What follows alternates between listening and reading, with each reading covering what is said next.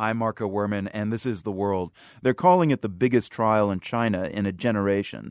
On one level, it's a simple murder case, but the perpetrator is the wife of a disgraced former top Communist Party official. The victim, a foreign businessman. So it's not so simple. Today, the confessed killer, Gu Kailai, was given a suspended death sentence.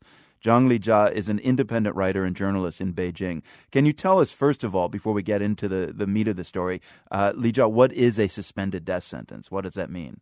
It means as compared to death sentence, um, which means you will be executed. Right. So suspended death sentence often, uh, from what I understand, in two years down the road, there could be a review. And uh, in this case, I'm almost certain that the sentence will be reduced to life sentence and then further a few years road depends also on, the political situation.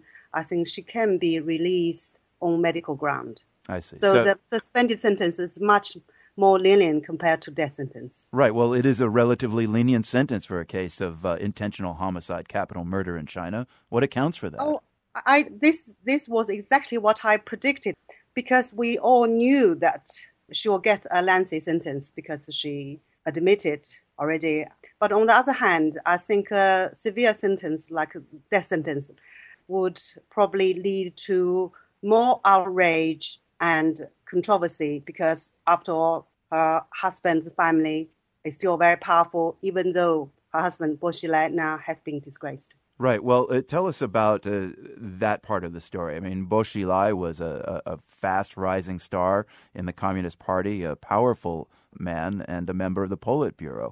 He, first of all, he is a red princeling, meaning that he is a son of a high-ranking leader.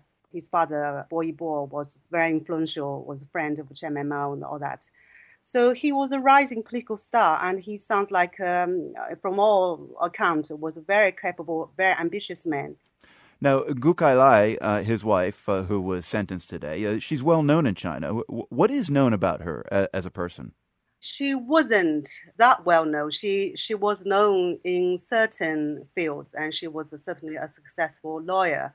Um, now she's she's a, a, household name, and the whole case has been, you know, the whole country, the people in the China have absolutely been fascinated by the whole thing. Mm.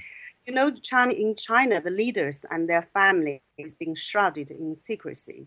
And for once, we saw how you know the all, the, all these financial dealings and the some studying at Oxford and Harvard, and the corruption and you know political intrigue and so all these things just very um, it's all reads like a, a thriller. Right. Uh, what what what do Chinese say about Gu Kailai uh, amongst themselves? But it's quite interesting if you read uh, Sina Weibo, which I do and almost every day. That's a big uh, social media site in China. Yes, yeah. yes. It's a, oh, there are all kinds of interesting voices. For example, there have been concerns if the law has been observed strictly, everything has been done in such a hasty fashion. The whole trial was only lasted for one day. Right. And I think the government obviously is very keen to end this drama that's fascinated the whole country in preparing for the coming uh, 18th Party Congress. Um, we'll see the once in a decade leadership change. So the, the government, the leaders, obviously very keen to get this out of the way. So some people have been all voiced concern about irregularity and things like that.